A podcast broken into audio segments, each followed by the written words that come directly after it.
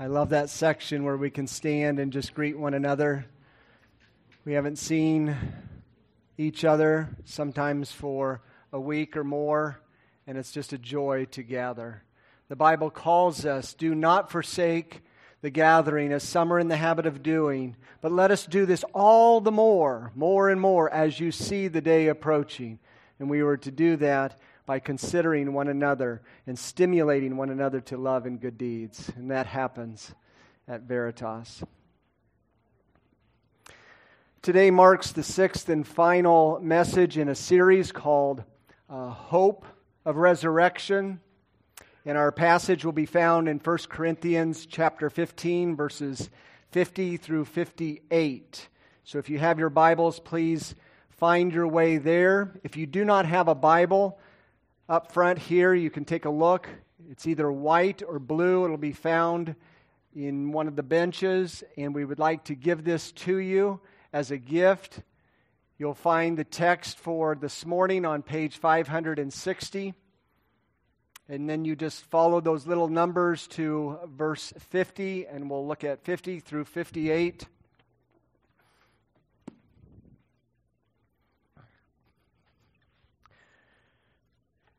So, for five weeks, we have been stimulated by and challenged with resurrection hope. Pastor Garrison has delivered cogent messages starting in chapter 15, verse 1 of resurrection is a reality. Resurrection is found in Jesus Christ. Jesus came to die on the cross on behalf of our sins, was raised from the dead to vindicate his righteousness and to clothe us with his righteousness, and to ascend on high and to reign over us, sending forth his Holy Spirit and granting us regeneration and new life and transformation and a hope, a hope that he is coming back. It's the gospel, isn't it? And Pastor Garrison has escorted us through 49 verses in five weeks. And I've been tasked to take the baton and go from verse 50 to 58 and close our six week series on resurrection hope. So, will you stand with me as I read this passage for us? Will you stand with me in awe and reverence and holy joy at the reading of God's word. 1 Corinthians chapter 15 starting with verse 50 we read Now I tell you this brothers flesh and blood cannot inherit the kingdom of God nor does the perishable inherit the imperishable behold I tell you a mystery we shall not all sleep, but we shall all be changed in a moment, in a twinkling of an eye, at the last trumpet. For the trumpet will sound, and the dead will be raised imperishable, and we shall be changed. For this perishable body must put on the imperishable, and this mortal body must put on immortality. When the perishable puts on the imperishable, and the mortal puts on immortality, then shall come to pass the saying that is written, quote, Death is swallowed up in victory. O death, where is your victory? O death, where is your sting? The sting of death is sin, and the power of sin is the law. But thanks be to God who gives us the victory through our Lord Jesus Christ. Therefore, my beloved brothers, be steadfast, immovable, always abounding in the work of the Lord, knowing that in the Lord your labor is not in vain. This is the word of the Lord. You may be seated.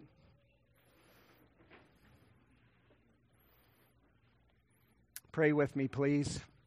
Dearest Father, I now ask for unction. I ask for illumination. I ask that I'll get out of the way, that these sweet and precious people will hear you speak these precious words found on paper that will go into our hearts, that will transform our lives, that will give us tomorrows of hope until the sweet day that we see Jesus' face. So grant it for the sake of your reputation, grant it for the sake of your congregation. Get me out of the way that we will hear your words of verses 50 through 58. And I pray it in Jesus' name. Amen.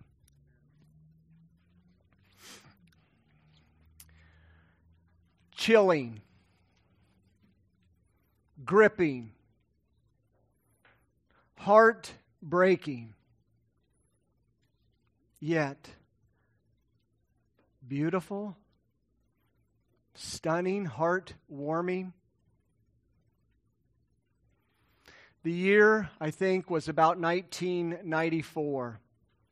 And Lisa and I were in Montana, and I was in the pastorate about a year, year or so. News broke out in this small town. Fatal accident out on Highway 200, just outside of our little town of 400. The mother survived and her twins, who were just a year old, were killed. Sorrow filled this little town. The day of the funeral, people flooding in from all area, all through this valley in Montana, into this small elementary school in a cafeteria, kind of an auditorium. It was time for the funeral. They asked me to officiate. And so I stood up. I walked to the front. I put my Bible down on the podium. I turned to John chapter 11 and then lifted my eyes, and it was like a freeze frame. Right in front of me, front row center, is the mother and her eyes weren't blinking. They were staring at two tiny caskets. And her eyes pouring with tears. And yet, this was so stunning to me. I think this image will never leave my mind. Her face was warm, her, her face appeared soft and yes, all the tears were streaming off of her face onto the ground, and yet you could see a faint but real smile. Smile? Two tiny caskets. I've never seen caskets that size in my life. How does that happen? What, what is actually going on at that moment? She believed. She believed that God is good. She believed that God does what is right and what is good. She believed that God is in control. She had resurrection hope, even in the midst of death. Beloved, that is what this message is all about. Today's message can be seen on the screen and can be summarized in a few words God gives us the victory. That's the title of the message, and that's the essence of the message. God gives us the victory. I borrowed that title. You'll find it in the most precious book of your life, 1 Corinthians chapter 15, verse 57. But thanks be to God who gives us the victory. There's the title. God gives us the victory. Now, we have been listening uh, to Pastor Garrison and looking at the victory, the hope of resurrection, the resurrection itself for five weeks. And it has been heart warming, life stirring, life steering. But what gripped me so much with verse 57 is it appears to me that this verse is almost the summation or the summary of this entire 58 verse chapter. It's the, the nub of the whole thing. And so as I was staring at it more, it, it struck me that there's a present tense to it, isn't there? God gives, gives us the victory. And so, as I begin to ponder this more, pray over this more, study and think through this, it appears to me that the Apostle Paul is concluding this magnificent summit like chapter on resurrection hope by talking about what victory is and what victory is for us today. So, this message is going to come to you in two parts. The first one is what victory is. What is this victory? And he brings forth four characteristics or four facets of this victory. We'll walk through those declaration of reality, this truth, this victory. God gives us this. Well, what is it? And then you will, you'll sense a shift in the message. I'm just going to call it a pivot. He's staying very close to the declaration, but then he kind of pivots, and then you're going to hear, I pray, God calling each of you. A clarion call is going to go out to you.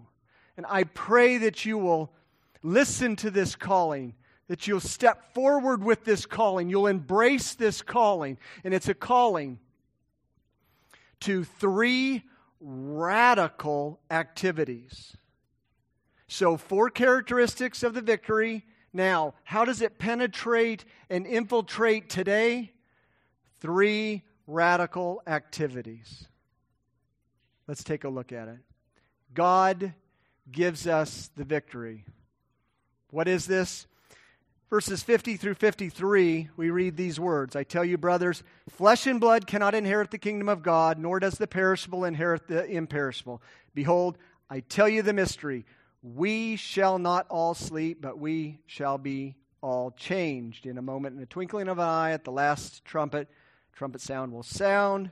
The dead will be raised imperishable. We shall be changed. For this perishable body must put on imperishable, and this mortal body must put on immortality. The first characteristic of this victory is mortality is changed. It's what happens. Morality, not morality, mortality is changed. I'm not quite for sure what's going on in the first century with Corinth here. Pastor Garrison picked it up in verse 35 where it says, But some of you will ask, How are the dead raised? And then here's this question With what kind of body do they come? And so Pastor Garrison then started moving us exegetically through this passage. It's a difficult passage, and he lifted it before us of after we die and we go to be with Christ, we still are incomplete. We, we need a glorified body. And so that passage talks about what happens with the, the dead, and you're going to get this glorified body. And, and we looked at all of that. But then in, in Corinth, it seems like they're going, oh, okay, I get it, but, but wait a minute. There's got to be some people left on earth when Christ comes back. Now remember, they didn't have a very good feel for a look at creation, particularly the body. And so they're, they're, they're getting kind of grossed out thinking, well, if he comes back, then, and, and I'm left, I haven't died, do I just kind of step into the, this kingdom that I'm inheriting in this new heavens and new earth in this thing? and he's going, oh, you foolish person, don't you understand? And then he goes into verse 50 flesh and blood cannot inherit the kingdom. And so now, 50 through 53, he's talking about those people who are left on earth haven't died, who are believers in Jesus Christ, what's going to happen to their bodies? And he says, in a flash, in a twinkling of an eye, at the trumpet call of God, here comes the last battle. Christ is going to split the skies, and those who are remaining will be instantly transformed from mortality to immortality, perishable body, imperishable. This is evidence of the victory. This is a characteristic of victory.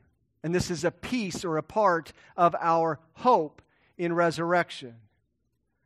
And so this morning, when I, I woke up and it was still dark, and I went to the bathroom and I looked in the mirror. oh, good night. It's probably what you're seeing right now, but still, it was like, wow, good night. I need change. I need to be changed. I look at my body and it is wearing out. And we live in a fallen world where the curse is still here. And relationships are breaking up, and bodies and brains are breaking down. And, and, and we need mortality to be changed. And I look at you right now. You need changed. You do because we are all wearing out. This is part of the hope. Victory, characteristic number one, is mortality is changed. Then he starts moving into our last enemy here. He has this, this vision, if you will, that comes out of a prophecy in Isaiah 55 that we read on the screen you start looking down, and it says, When the perishable, I'm reading in verse 54, puts on imperishable, and the mortal puts on immortality, then, so you see the, the when and the then, that's the second coming of Christ, then shall come to pass the saying that is written in Isaiah 25, verses 6 through 8. And he quotes just a little bit of it Death is swallowed up in victory. The first characteristic of this victory is mortality is changed. The second feature or facet of it is death is swallowed up. I could go back and read it. We just thought about it and read it on the screen. Back in Isaiah's day, 740 BC, he gets this prophetic assurance that there's going to be a day, there's going to be a day when death, death itself, will be swallowed up. And on this mountain, this mountain is referring to some majestic garden like reality, new heavens and new earth. There's going to be a feast, and there's going to be aged wine, and there's going to be a celebration, never ending, ever increasing gladness in God right there in the garden forever and ever and ever. And there'll be no more death. All tears are wiped from our eyes. This is a facet of the hope of resurrection.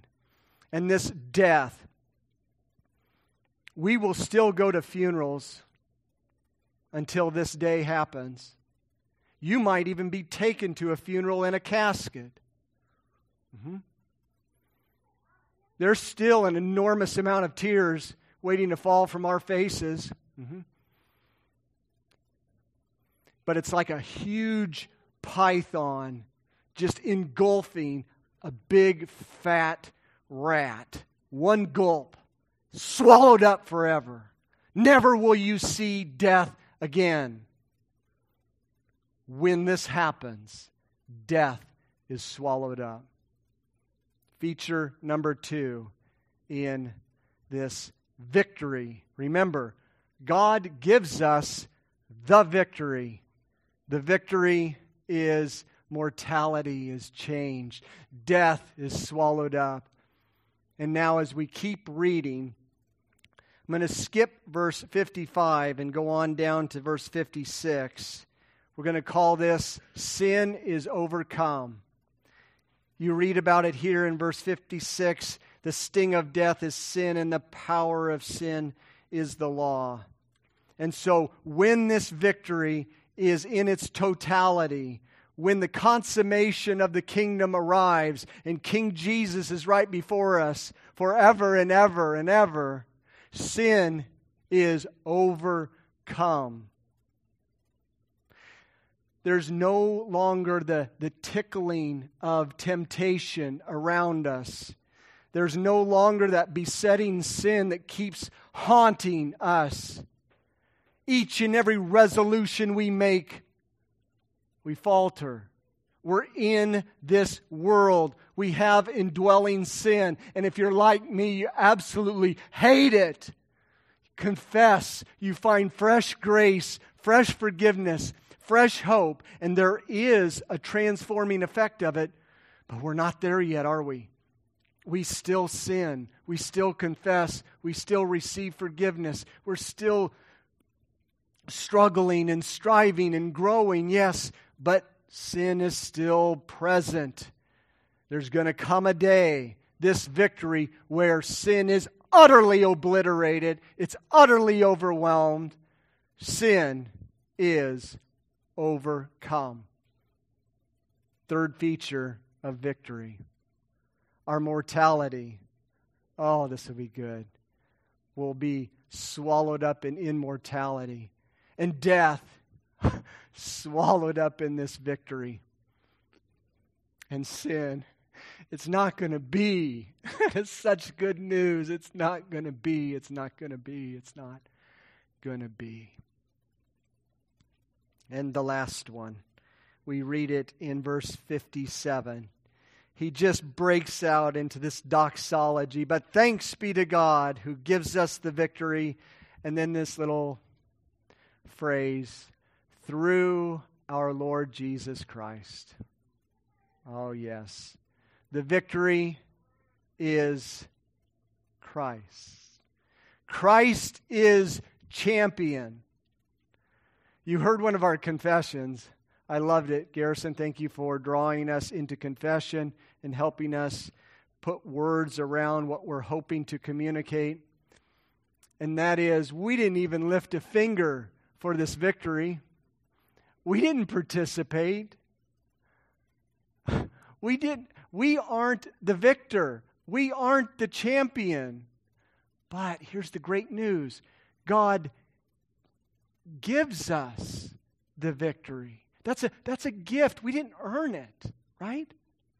We're, we're, we're needy and we stretch out our hands of faith, and he, here's a present the victory. And we look at it and we go, it, it's Christ. Christ is the victory. Christ is the champion. Christ is the triumphant king. That's the victory. Mortality is changed, sin is overcome, death is swallowed up, and there he is, the victory. And we are in Christ and we are given this victory. He did it for us, He transferred it all to us. That is victory. We are victorious because of the victor who is the victory, namely Jesus Christ. Yeah. So God gives us this that I just put before you. God gives us this that the Apostle Paul just wrote down 50 through 57. That is the victory. What is this victory? The victory is exactly what is written in 50 through 57. But then Paul doesn't leave it there, does he? There's a thunderous therefore in verse 58, isn't there? there? There's an implication, there's a connection. He's pivoting now, and he's starting to move out onto Corinthian congregation, and he's starting to move out onto Veritas congregation. And he's sending forth a call, calling us into a radical activity. Beloved, we're talking radical activity. And so here it is. as I was reading this, I thought the radical activity started in verse 58. I was wrong. I was wrong because the Apostle Paul, earlier in this, in this uh, letter, said, Follow me as I follow Christ. And so he's, he's doing something. This great victory has so overwhelmed his heart that it gives rise to a radical activity that we are to follow. And so this is part of the calling on Corinthians, and this is part of the calling on Veritas. And you'll find it in starting in verse 55. Paul talks about death is swallowed up in victory. He's thinking about Isaiah 25, verses 6 and following. And then his mind goes to Hosea, verse thir- uh, um, chapter 13, and he kind of paraphrases Hosea chapter 13, and he's looking right at a grave. He's looking right at a grave. And, and the way this is written, it's lyrical. It's, it's, it's like music. And it's a, it's a taunt. That's the, that's the form of writing here. He shifts it. Our English Bible tries to grip it by changing kind of the, the format of it. You can kind of get that. And this is what he's saying. He, he, looks at, he looks at death. He looks at a grave. He looks at two tiny caskets. And he says, and he almost sings over it Oh, death, where is your victory? Oh, death, where is your sting? It's vocative. Oh, death. He's filled with hope here. He's filled with faith, and he's filled with joy. This is a song sung in unpromising circumstances, to say it so lightly. Because some of you are facing some awful things, frightening things, things that look like this right here is just a fairy tale. It's not true. Because I can touch this, I can smell this, I can hear this. Listen, God gives us the victory through our Lord Jesus Christ. Therefore, and here's the first radical activity sing. Sing. Have such an inner abiding, deep joy that it gives rise to, oh, death, where is your sting? It's like looking at a scorpion who doesn't have a stinger and you start laughing. You gonna hurt me? You gonna hurt me? The little bee starts buzzing right by your face and you look at it and you go, Where's your stinger? That's what he's saying with death. Now, he's not trifling with this agony and grief of death. But there's something so welling up in Paul and so welling up in Veritas's hearts that God gives us the victory through our Lord Jesus Christ. Therefore, sing! And then in verse 58, he says, Therefore, my beloved brothers and sisters. Be steadfast, immovable. So here's the second clarion call. I pray you're hearing God right now, tapping on your heart and drawing you ever so closely to Him. He says, Stand. God has given us the victory in the Lord Jesus Christ. Therefore, stand. Be steadfast, immovable. Here we have a deep seated, abiding hope. If the previous one was a deep seated, abiding joy, now it gives rise to a deep seated, abiding hope. We have a base. It's called the rock. We have balance now. And now the tempest and temptations and storms hit us and, and we feel it, but we are immovable. We stand. That's an activity, and that's a call on your life. Yes, it can be frightening and intimidating in this world. and we can feel like our foot is just starting to touch that slippery slope called doubt that leads to a disappointment or a dejection of some kind that leads into a despondency of some sort. It is a slippery slope. When you just start touching it, think upon, verse 58, think upon the victory, think upon the Christ and all that we've heard for six weeks. Recall it, renew your heart, and stand. Stop being timid, stop being afraid, stop pulling back, stop making excuses.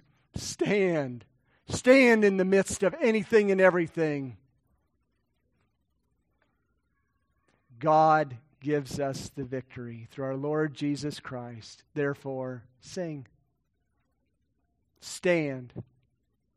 And finally, he ends this colossal chapter by saying, Always abounding in the work of the Lord, knowing that your labor in the Lord is not in vain. Did you hear the words? Always abounding in the work of the Lord. The third and final clarion call that lands upon your heart, that draws you into participation of this exaltation of the victory, is serve. God has given us the victory through our Lord Jesus Christ. Therefore, sing, stand, serve intermittently, 20% or so. It says always. Always. And then this word abounding. Oh, do a word search on that one and you just can't sleep the next night. It's amazing. His grace and glory abound to us. And out of this, it's like a spillway. It, it creeps up and then it overflows. It abounds. It's excessive serving. That's what that is. The work of the Lord, labor in the Lord. It's gospel reality, it's gospel intentionality, it's, it's, it's, it's love for what God loves. And so stop being a spectator. Don't sit back. Do you know what's going on behind the scenes of a church plant? If not, go behind the scenes and sing and stand and serve. It's a glorious reality. When Brian comes up, and at the end of each gathering, he puts out, as only Brian can do, a sweet invitation. Will you consider we're going to be meeting at, we need a little help with? It's such a sweet invitation, but sometimes I think we only think it's just a little idea. Underneath that, sometimes, not all the time, in his heart, he's just, just, just pleading, please listen. We're dying. Yeah. Always abounding in the work of the Lord as you hear invitations go out for gathering. Then, when you go off into your city group, and if you don't have a city group or if you don't know what a city group is, see me afterwards and I'll tell you, I'll point to it, and I'll invite you to a city group, and you'll find great joy there. There are people who need your presence, who need God's grace flowing through you, abounding in the work. Get to know those people, serve those people, love on those people. And then you look around and you see, oh, I live in a neighborhood, and the neighborhood is filled with concerns. Those are invitations. Abounding, always abounding in the work of the Lord. Try something. Get radical. Try something creative. It's awkward.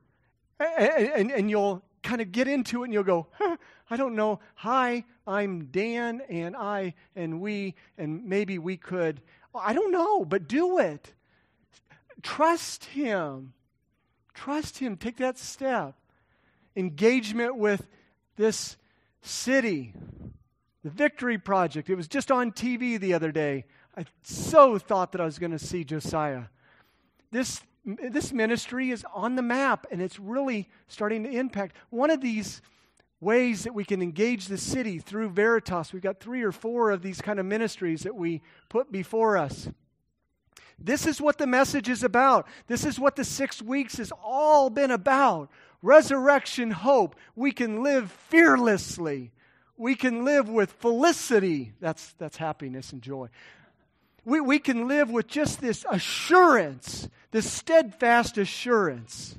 And now we take that stability and that sweet joy and we move it into people's lives, abounding in the work of the Lord. That is the message of 1 Corinthians 15. That is my attempt to land this immense jet of 1 Corinthians 15 onto the landing and park it. Now we need to get out and we need to live this out. God gives us the victory through our Lord Jesus Christ. Therefore, sing, stand, and serve. Let's pray. Father, I want to thank you so much for preserving this chapter, this letter, this glorious book called the Bible down through the ages so that we can hold it, we can listen to it, we can read it and study it, we can share it with one another. Thank you for sending forth your Holy Spirit that we can understand it. We can enter into the narrative of it. We can live in a new world, a different world in Jesus Christ. People will look at us differently. May it be so at Veritas. In Christ's name, amen.